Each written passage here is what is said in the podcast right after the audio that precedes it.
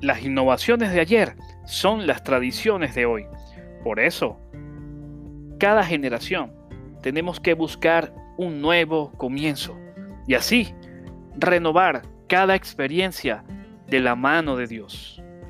Hola, soy tu amigo y servidor Carlos Eduardo Pérez Rivas y esto es ADN Podcast. Hoy día estamos viendo toda una novedad, estamos viendo cosas nuevas. Y fíjense lo hermoso de todo esto, que está escrito allí en el corazón del Señor y que sale por la boca de ese Padre. Está escrito aquí en la Biblia, ¿sabías? Vamos a leer este capítulo, este versículo, perdón, que sería en Isaías 43, 19. Aquí dice el Señor, he aquí, yo hago cosa nueva. Pronto saldrá a la luz, ¿no la conoceréis? Otra vez abriré camino en el desierto y ríos en la soledad. Fíjense qué hermoso es su palabra y qué poderosa. Él nos da un nuevo comienzo. Él nos da una nueva oportunidad. Yo creo que es la única persona que nos daría a nosotros una nueva oportunidad. A veces cuando hemos fallado, hemos, eh, hemos, hemos cometido algunos errores, algunos sin querer, otros sin la conciencia de que lo hicimos o no conscientes de haberlo hecho y otros sin querer queriendo. Pero fíjense, qué bello es cuando tenemos una nueva oportunidad de salir adelante, de tener una mañana fresca, unas nuevas misericordias, así como está escrito en su palabra, de tener la oportunidad de poder salir adelante y de poder decir, Señor, gracias, gracias porque estás conmigo, gracias porque me das este nuevo día. Y como Él lo dice en su palabra, he aquí, he hecho, he hecho cosa nueva. Ya lo ha hecho, ya lo hace. Él lo hace y Él lo hace en tu presente. Y comenzando, el Señor nos daba esta frase para reflexionar. Es así, las innovaciones de ayer son las tradiciones de hoy. Ayer, ya ayer quedó eh, vamos a ver, vamos, vamos a verlo en la tecnología, que es lo que se ve más cambiante.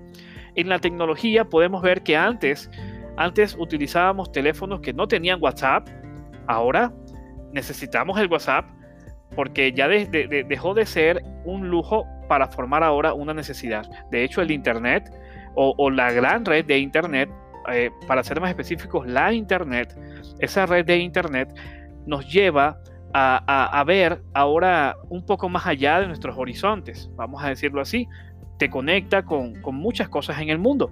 Y ahora, pero fíjense, antes no había internet, pero era una innovación. ¿Qué pasa? Que las innovaciones de ese ayer ahora son tradiciones. Ahora para nosotros es una tradición tener internet. Ya no tenerlo, pues es algo demasiado ya descabellado. No, no, no, no no puedo dejar de tener internet. Ahí antes era un lujo, ahora es una necesidad. Y fíjense todo esto, lo que queremos es invitarte, invitarte a que puedas creer en un Dios poderoso. ¿Sabías que la mayor parte de los cambios se producen en momentos de conflicto? Y en la actualidad vemos en esta pandemia que estos son momentos cruciales. Y es cuando es necesario tomar decisiones pero ¿para qué tomar las decisiones? Tomamos las decisiones para pasar ahora a la acción, para accionar. Primero decidimos y ahora vamos a accionar. Yo creo que es un tiempo para que podamos allí sentarnos, accionar, comenzar a creer en el Señor. Primeramente, es hora de creer. Es lo primero que tienes que hacer. Paso número uno. Creer en el Señor. Creer en que un Dios todopoderoso fue quien te dio la vida. Fue en que dio su vida por ti a través de Jesús su Hijo. Ese Dios todopoderoso hoy te dice, yo hago cosa nueva. Ese Dios todopoderoso hoy te da la oportunidad de salir adelante. ¿Y sabes qué? Tienes toda, toda su respaldo y tienes de allí toda esa gloria tan hermosa, esa gloria postrera, esa gloria nueva que Él tiene para ti. Así es que recibe este aire fresco, recibe este aire de la mañana y esta palabra de bendición que Él hace cosa nueva. Él es un Dios de segundas oportunidades. Él es un Dios de nuevas oportunidades. Así es que hoy te da la oportunidad para que tú salgas adelante, para que tú comiences a creer. Haz ese paso número uno. Comienza a creer.